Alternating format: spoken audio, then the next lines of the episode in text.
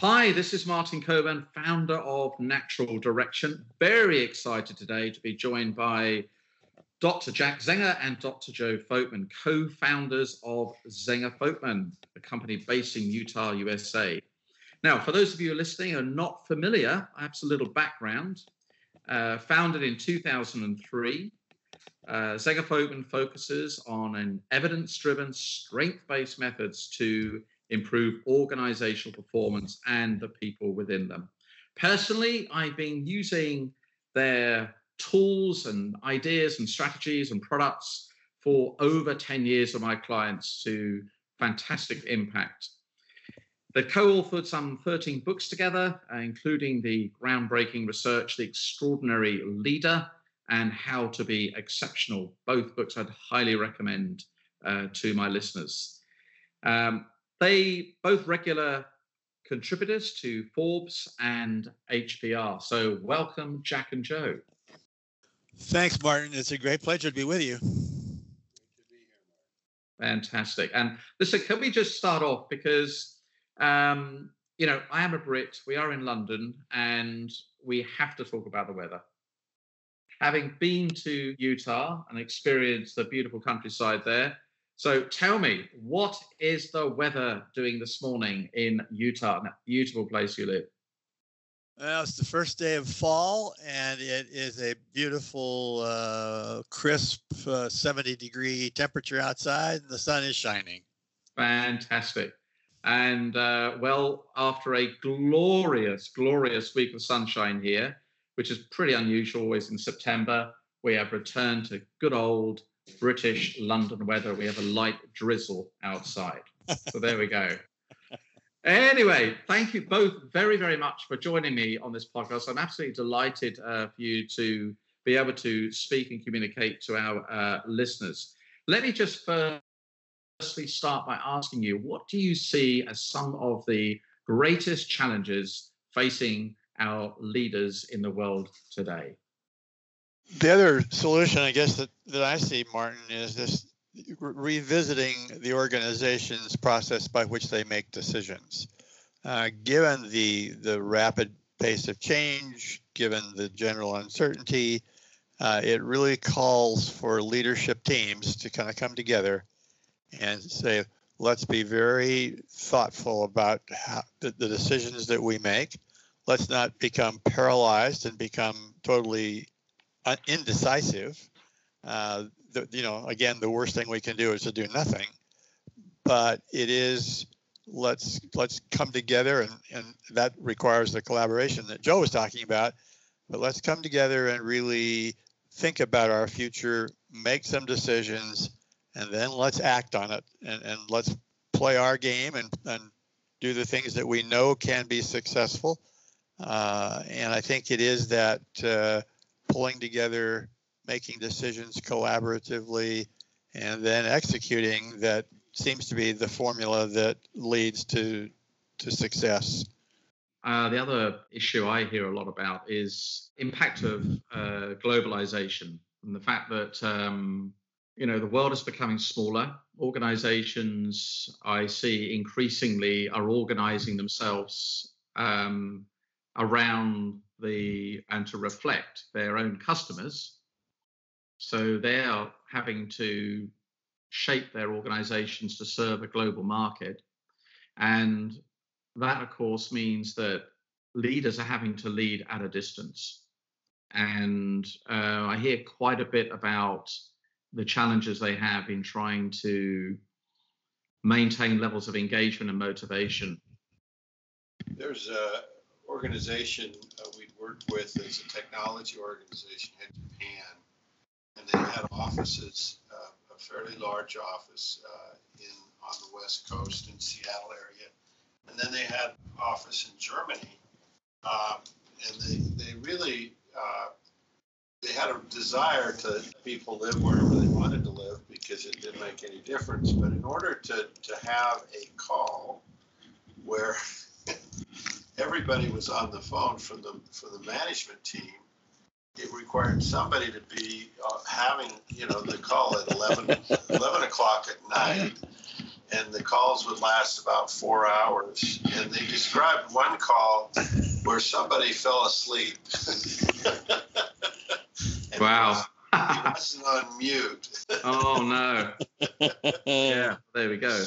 And uh, you can imagine, but but I recently I, I met with an organization, and they had uh, completely there was no office. No one had an office, and they were actually located on the East Coast. But no person, uh, you, you know, they didn't have an office space. Everybody worked out of their homes, and it, it was in it was in terrible shape. We did assessments with the leaders, and they, they all got very very negative scores. Engagement there was we measured it in the sixth percentile. So I, I mean, the direct reports of these people were just totally disengaged. And and what's fascinating about it is is that a lot of the people that went to work there went to work there because they didn't want to interact with others. Right. Massive introverts, and and you know, as we came together, it, it was like saying, you guys need you need to you need to meet you need to spend some time together. You need to talk to each other. You can't just run this organization and not have these conversations. And Mm. that was a bit of a wake up call to them. So it really is hard to do that. I think the answer begins uh, with just what we're doing right now, and that is we're using technology to, to, to both be able to see and hear each other. Uh, I think the organizations that are doing this successfully are the ones whose whose leaders realize that yeah, it's okay for us to be virtual. Yes, it's okay for us to be in different time zones, but we have to periodically be together and be eyeball to eyeball and face to face and have some human interaction. And then in the in the int- you know in the interim periods, uh, we need to talk with each other frequently. Uh, you know, you hear stories about organizations where the the leadership team uh, has a a regular 8:30 a.m. Uh, call. May only last 10 or 15 minutes, but they stay together. And it seems to me that the this uh, practice of ensuring that the senior people have a strong bond and frequent communication uh, is is the key to it uh, being successful. And then that, that the organization be willing to invest in periodically bringing people together so that they maintain that that personal uh, connection. Uh, those are the you know the the the more practical solutions I think to this very real challenge. I think uh, I, I, I totally agree with that. And I was uh, having a, I mean, closer to home for us is that how we deliver our um, products and services to our clients is changing.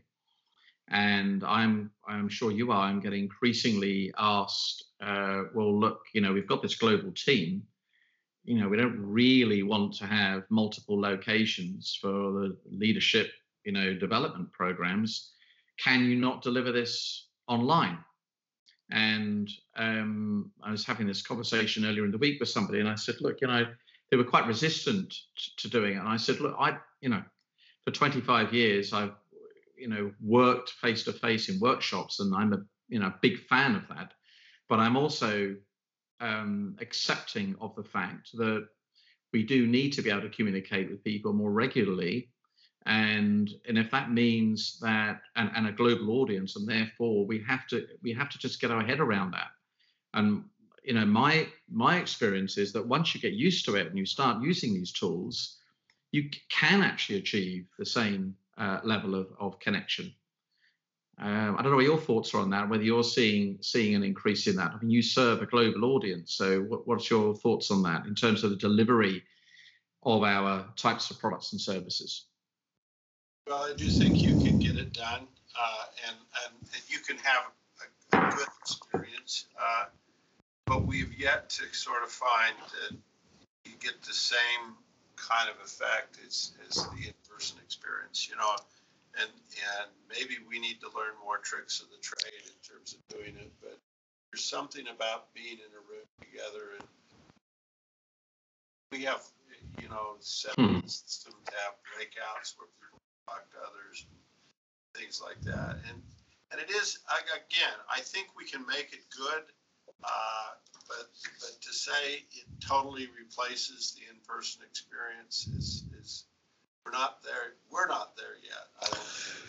Yeah, and my sense is this is Jack that, that it's going to need to be it's not either or, but it's going to be both. Uh, we're going to need to learn to use technology better, use it more frequently, and then follow up on it. And that we we can't just count on uh, a you know a Skype or a Zoom conversation to kind of suffice uh, periodically. We need to be be following up on those conversations and making sure that that the the execution is happening afterward.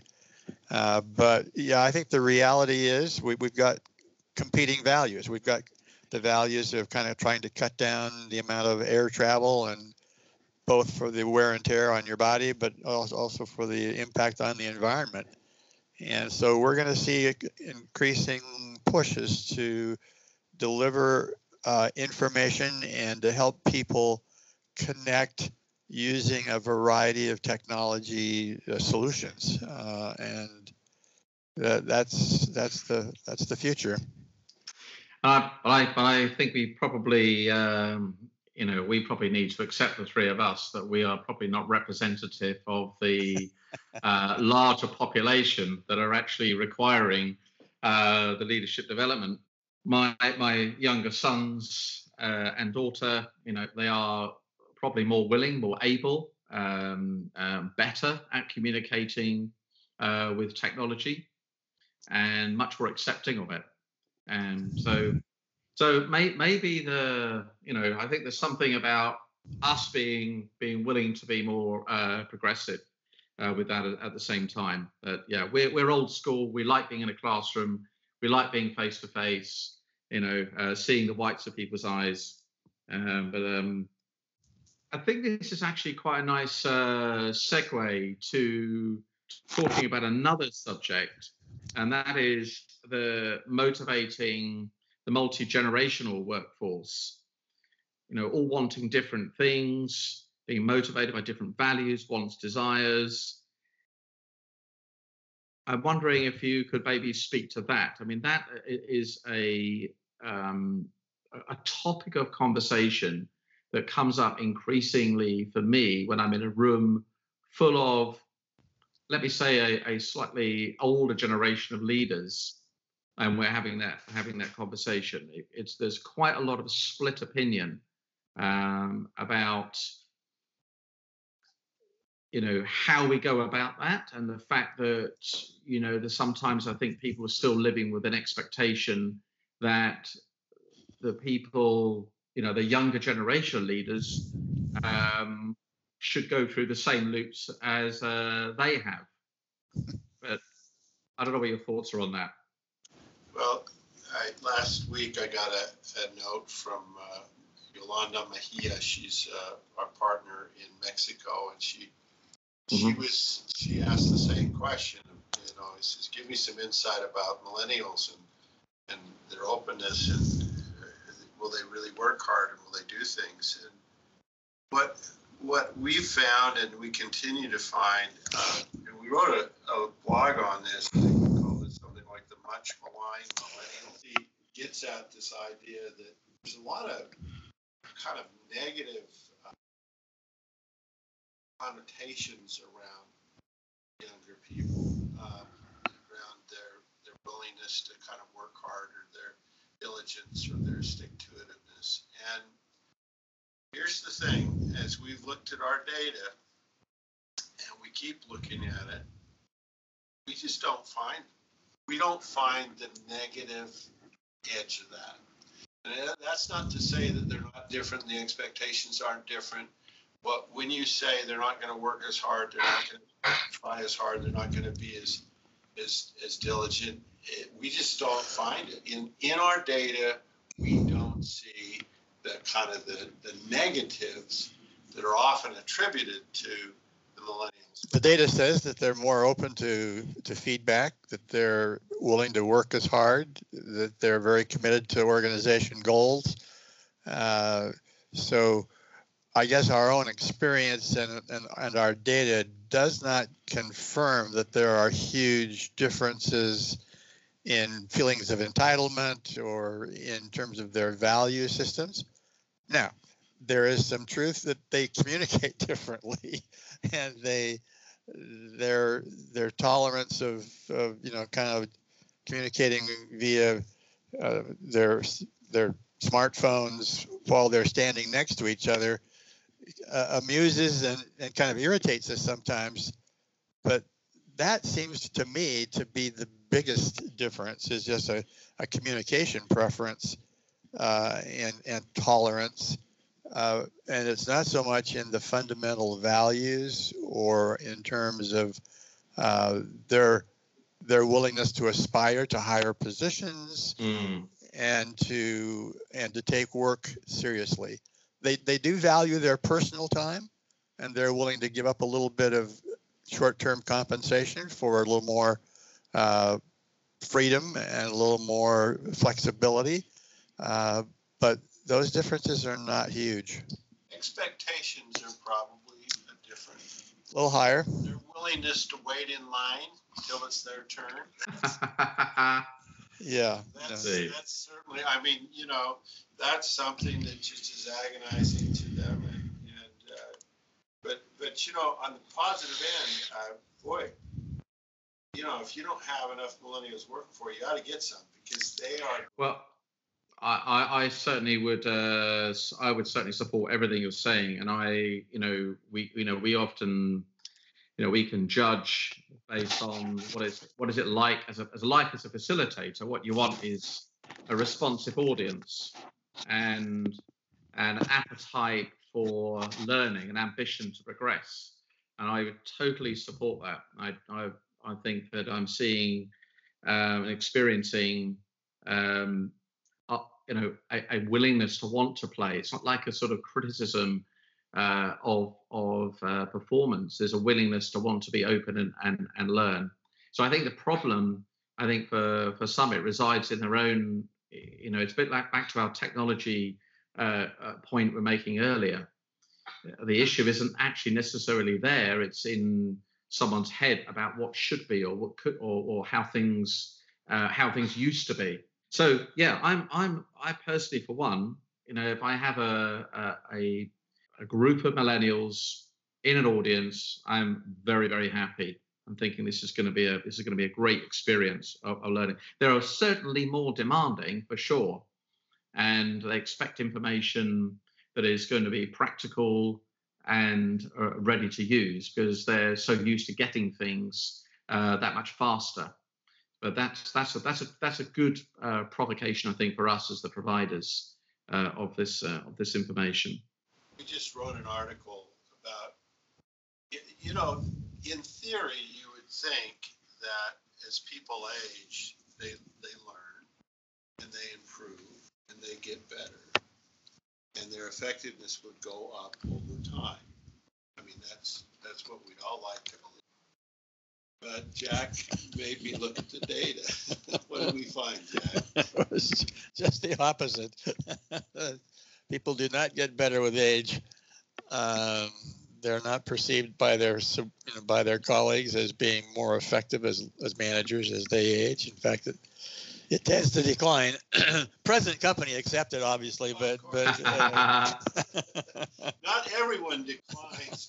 Mm. there is a general decline, and and so when you think about that and you kind of go, gosh, we're looking at the millennials and saying blah blah blah, you, you know, and yet when we look at the data and say, you know, who's like, mm-hmm. part of it is is this sense that that people have that they've learned it all, that they're just in execution mode and they're not in learning mode, and they don't need uh, additional training and development.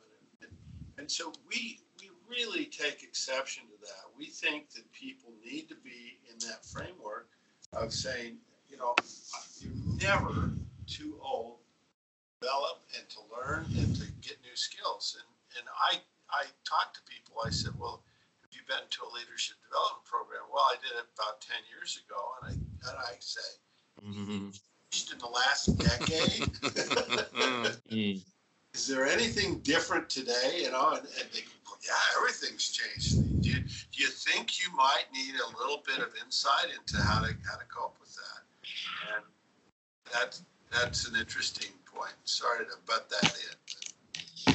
Just for the purposes of our listeners, uh, I didn't clarify this at the top of the podcast here, but um, you notice that Jack and Joe quite uh, quite often have referred to the data. And I didn't make the point that they have a huge, um, for those who are not familiar, a huge body of data. I believe some million assessments now on about 100,000 leaders. Is that about right? Yeah. yeah. Um, so this provides uh, a lot of data that we can take the guesswork out of, uh, you know, predicting what is likely to be able to enhance the quality of a leader. And I think that's certainly one of the reasons that I was uh, drawn to working with you in the early stages.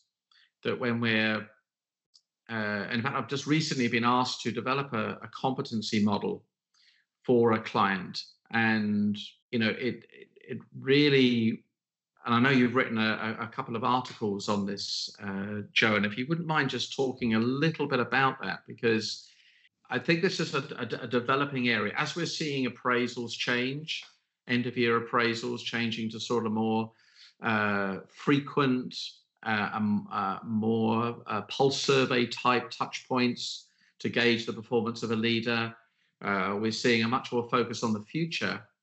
But also, when it comes to competencies, I do feel that um, there needs to be some refresh in in terms of the way uh, you know people are using competency frameworks. So could you just talk a little bit about where you see um, the real benefits are of using a, a research-based uh, competency framework versus let's go and devise our own?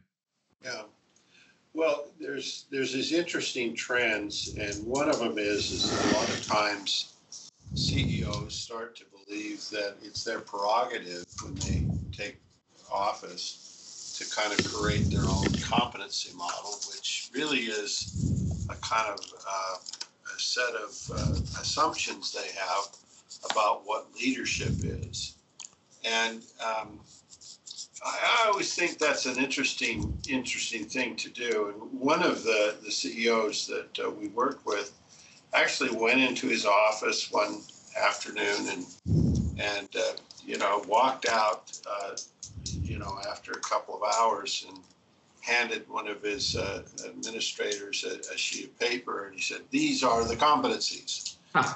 and and uh, you know, and and he just you know intuitively he just came up with these things, and of course nobody actually knew what it meant because he had some very kind of interesting uh, ways to uh, to verbalize it, to talk about uh, these different competencies, but Mm-hmm. You know, I, was at a, a pharma recently and, and I, I asked them, I said, you know, I, I, I think I know how to cure cancer. Can I share my, my insights with you? And they said, well, where do they come from? And I said, well, it's my intuition.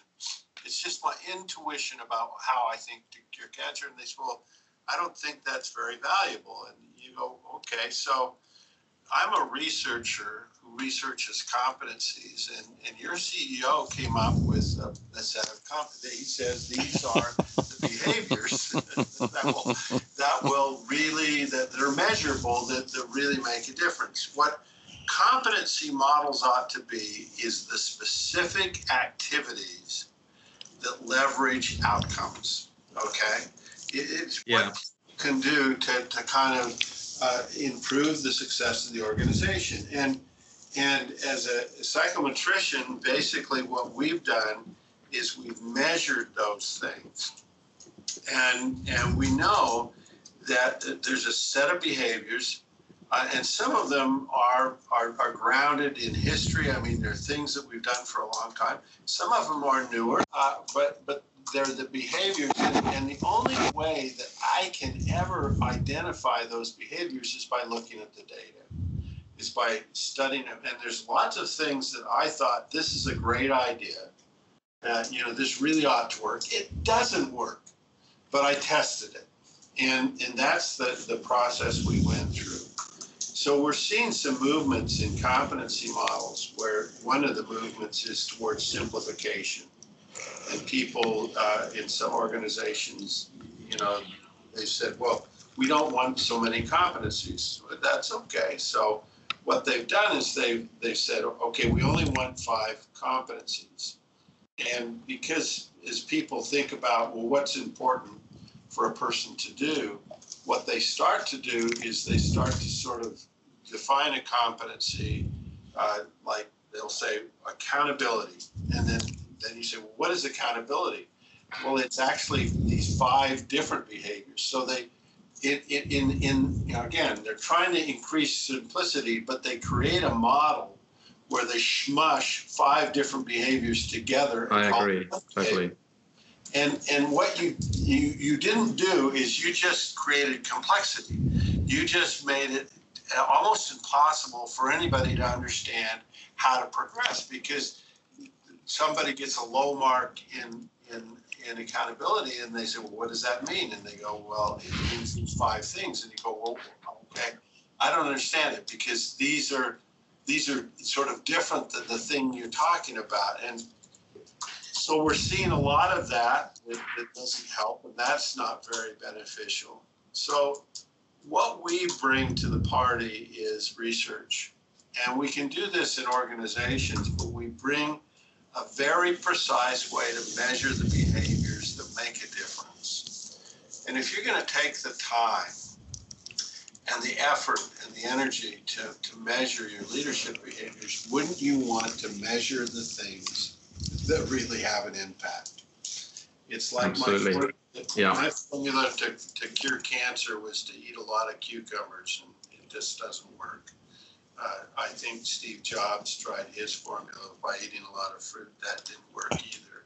Mm-hmm. So, no, that's great. Uh, and thanks for that. I think um, that if there's one thing we can do is to help leaders develop is to is to do that is to is to be very precise about the specific behaviors they need to work on that are going to bring about the greatest amount of change in the context of where that leader is heading and what they're trying to achieve. And I do, I do think your model definitely does that. Uh, takes that guesswork out of it. You want to say anything on that, Jack? Are you happy with that? No, I'm happy with that. I think uh, it's uh, the, the the data tells you what what the empirically predicts outcomes, and anything short of that is just you know my best my best guess, my my assumptions, uh, but it's not evidence based. Thank you. That's great. You have a leadership summit coming up. I believe is it in November? Right. Yeah. And I was talking to Joe and he Jack, and he was saying that um, I think some of the things you're going to talk about there are more about some of the challenges facing our own profession and perhaps uh, we could maybe just touch on that very lightly before we finish. So, what are what do you think some of the challenge are challenges that are actually facing our own profession, so that we can do a, um, uh, you know, serve our clients better?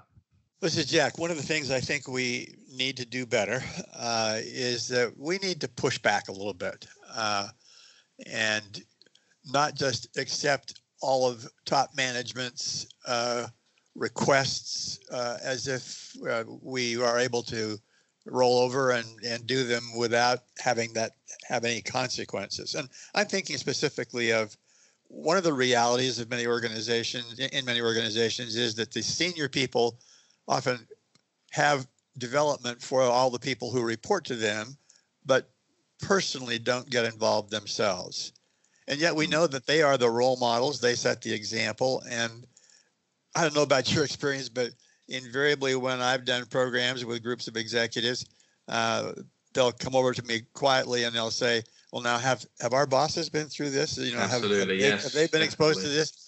And because they're the ones who really need it. So I think one of the things that we need to need to look at hard is, do we let them off the hook by by not being active participants in our development process? I think a second issue is that we're we're too prone to kind of deal with people individually when we know that leadership is really a team activity in organizations.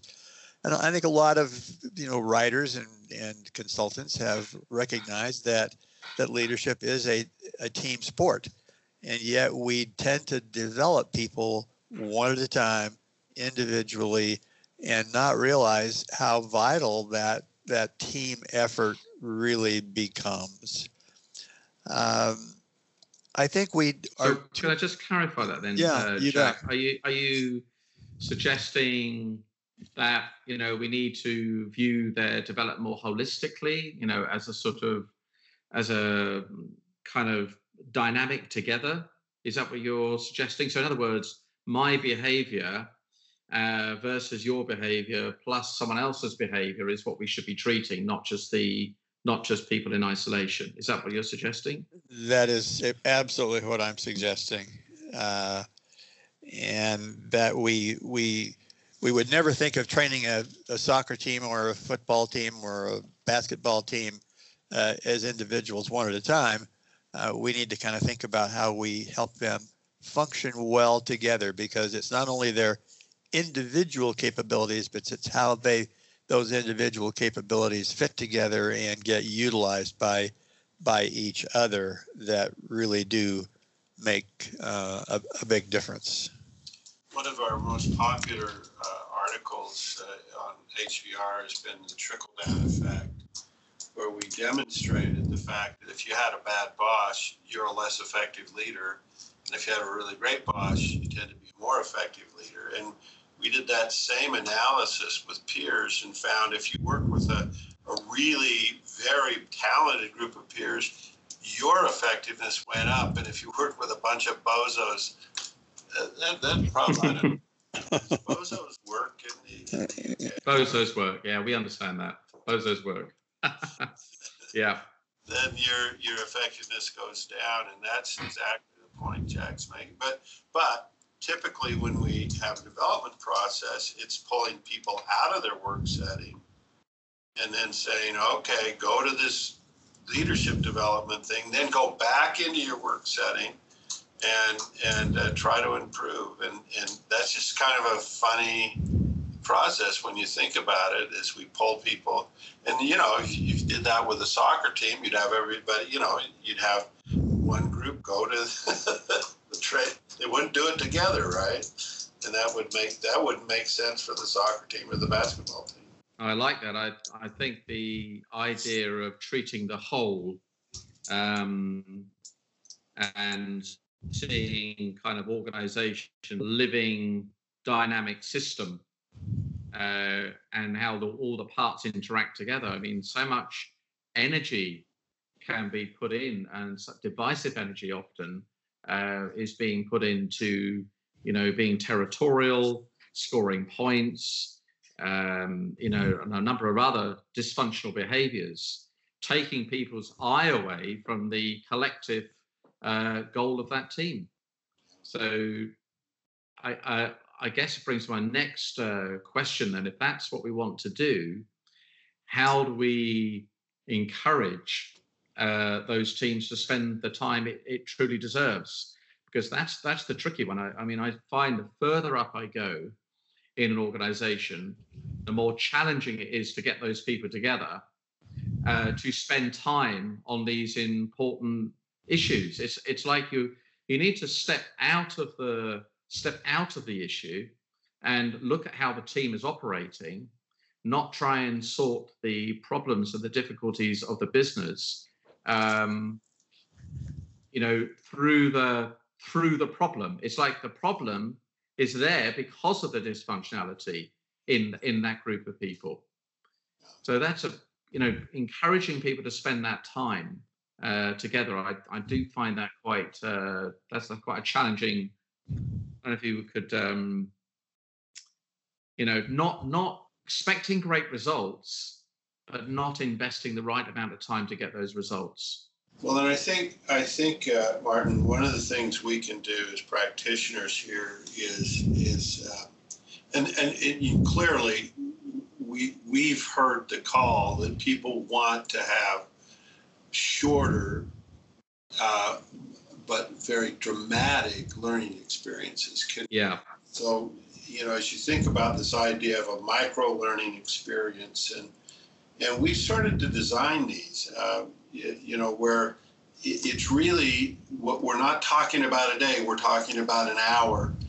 And as you think about this idea that, that, that every leadership team ought to think about when they get together, uh, you know, so they get together often, but at least once a year or maybe twice a year, they ought to have that that getting together be part of a micro learning experience where you spend an hour and people are thinking about a topic. And so one of the topics we've been um, experimenting with is trust. And if you talk about a universal issue that everybody seems to, to kind of connect to, it's trust. And what we found in our research is that there's three basic fundamental behaviors that build trust. And, and uh, we found a way to kind of think about that. And, and as teams get together, they can, you know, focus in on that trust issue. They can, every person walk away with a development plan for what they could do to be more trusting and trusted and and I think we can do that. Uh, and organizations need something like that. Mm, great, fantastic, thank you. Uh, perhaps the last point on this is um, if we're getting them to work together, and we finally, you know, got them in the room, uh, we've got them committed to the program. The the the area of uh, accountability and responsibility to getting those behavioral changes, there often is quite a reluctance on the part of each other to call each other out when they're not performing optimally. Um, I don't see this very often, but when I do, it's magical to see a team be able to correct or call behavior out that is not conducive to the results they're trying to achieve without people getting offended you know, and I, I, I think you'd see this in sports teams and little experience I have. Um, you know, they they uh, they would call that out because they're about to play the game next Saturday. You know, in a few days' time, we're about to play the game again. So, you know, let let's let's correct the behaviour now. But there's a big reluctance on the part of leaders to call themselves out. Well, you're you're right about that, and and I think part of uh, part of what we can do to help with that, uh, Martin, is, is, is teams think about this, and, and as, as, you think about it with a team. Uh, I don't know that you're ever going to get, you know, every team to do this, but boy, the thing we found is this is where 360 assessments just really make a lot of sense. Uh, because if you can anonymously call people out, yeah. Really and and and what I found is is that that that people do it.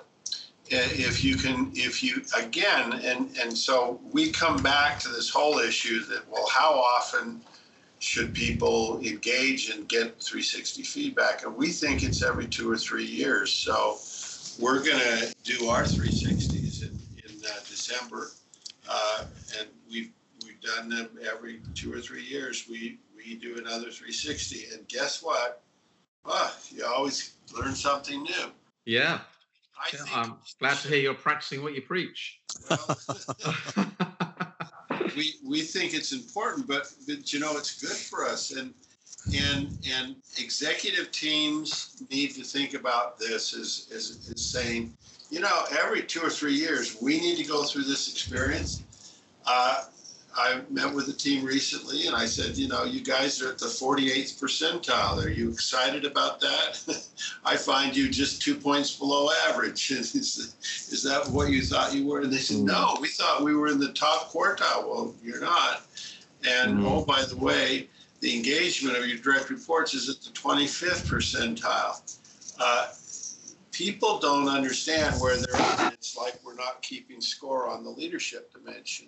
Um, and I think that illustrates one of the things that, that we are, you know, deeply convinced of, and that is what what was so powerful about uh, Dr. David Eddy here in the United States that kind of launched this campaign around evidence-based medicine was that he had had the ability to look at aggregate data hmm. because he could see bodies of data he could go back to the medical profession and say you know chest x-rays don't do any good they do more harm than good putting silver nitrate drops in babies eyes does does more harm than it does good uh, but you can only make those kind of conclusions when you see aggregate data.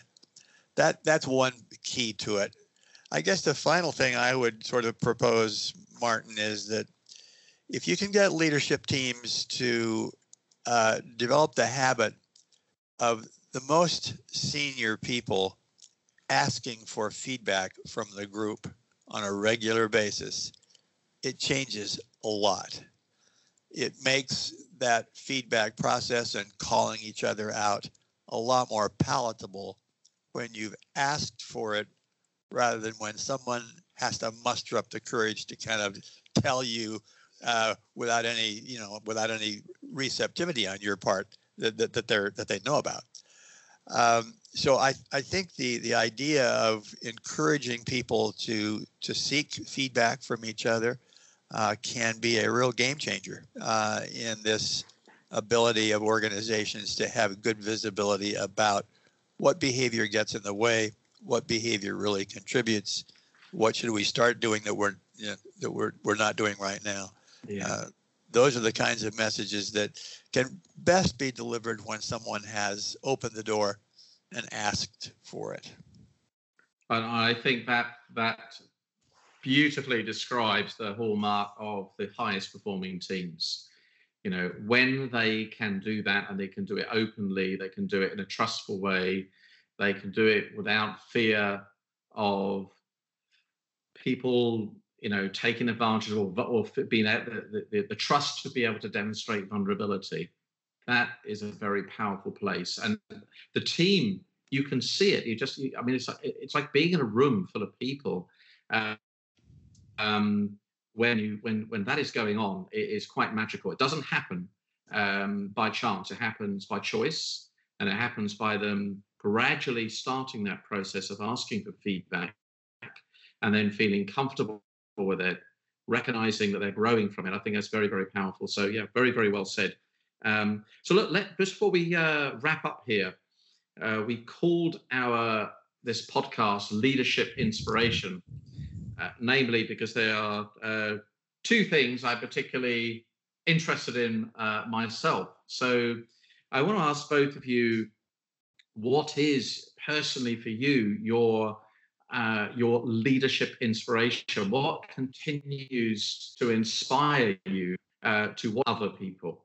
Know, one of the inspirations that I get is uh, the resiliency of people to kind of continue to work hard and try hard and you know, people really do want to be better. They want to improve themselves. Uh, part of the problem is, is, is it, it's like we don't know where we're at. I mean, it's hard to improve when you think you're doing okay, right? If you ask people if you're an above average driver, about 73% of the people say they're above average. Well, you know, that's kind of impossible. And, and if you ask people if they're a good leader, they go 90% say, yes, I'm a good leader. Very few people think they're not. And so, but, but when you let people know what the score is, when you let people know where they're at, their, their willingness to improve and their willingness to do get better and their willingness to kind of you, you know people want to do that. People want to get better. They want to make a difference. They want to have an impact. If we can just show them the way, and, and I think, and, and what works, uh, they'll do it. One thing for me. Martin, would you repeat the question that you asked? There was a little bit of static here on our end, and I want to be sure I'm answering the question that. Right. You, you okay. So, no problem. Uh, what I was saying, Jack, was that um, we're calling the podcast Leadership Inspiration. Right and uh, mainly because they are two things that I'm most interested in. And so, my question for you is what continues to provide your leadership inspiration to continue uh, inspiring the development of leaders and being a better leader yourself, indeed. if that's possible, Jack. you know. Yeah. After 50 years of practicing it. Uh, Uh, you're done. You've got there. you know what? What? Uh, In, in a funny let- way, stop there, Jack. I mean, let me just let me just say this. You, I mean, you. I mean, I I know we're on a podcast for me, but you are an inspiration to me. Fifty odd years of inspiring leaders, and I remember a time we were in Milan together. We were going around the table, and we were we were introducing ourselves. And I suddenly realised there was someone sitting across the table from me that had been in the profession um, 25 30 years more than me and i'm thinking i'm i'm virtually coming towards the end. Thinking that is incredible. And here you are still today. What is it? What is the what is that motivation for you to be jumping on a plane going around the world writing books? That is pretty incredible. So where what's the what's the seed that drives you just a note, Jack's jumping on a plane tomorrow. exactly Do you know, Martin, I, I believe it is this kind of um, maybe odd belief that my best days are ahead of me rather than behind me. oh what a, Uh, fantastic That I, you know, I really do believe that uh, that there's a lot of good new ideas out there that are yet to be discovered. That there are good blogs that need to be written. That are good books that need to be created. And uh, I, I think um, I have this very deep, abiding feeling about there's always great things to look forward to in the future, rather than sort of sitting back and sort of uh, rejoicing or kind of resting on my laurels and, and saying, "Well, here's look at what I've done." So I don't know. That's all I can think of. You know, the other well thing that Jack always talks about is the idea that, that what we do actually helps people. You know, yeah that, that we create change. You know, that, that, that we don't do it, but they do it. But we give them the tools. And that idea that, that you know we can, you know, we, we can make people better. That's that's pretty inspiring. very inspiring and and in, i think inspiring for anyone in an act of leadership for them to you know recognize the responsibility they hold to the development of other people. Because you know when you're being led by somebody you want them to be great. You want them to be and you know you spend a lot of time on the receiving end of your leader day in day out.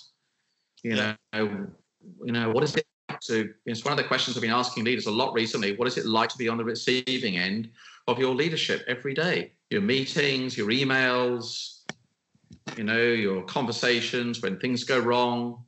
People want to be led by somebody who's inspiring. So long may you too continue uh, writing, thinking, and contributing to the development of leaders. I know you've inspired me, um, and um, you know, long may you continue doing that. So thank you very much to you both. Really Thank appreciate your appreciate your time. Thanks. Um, thank you, thank you. You've inspired us. Yes, yes. You are. you.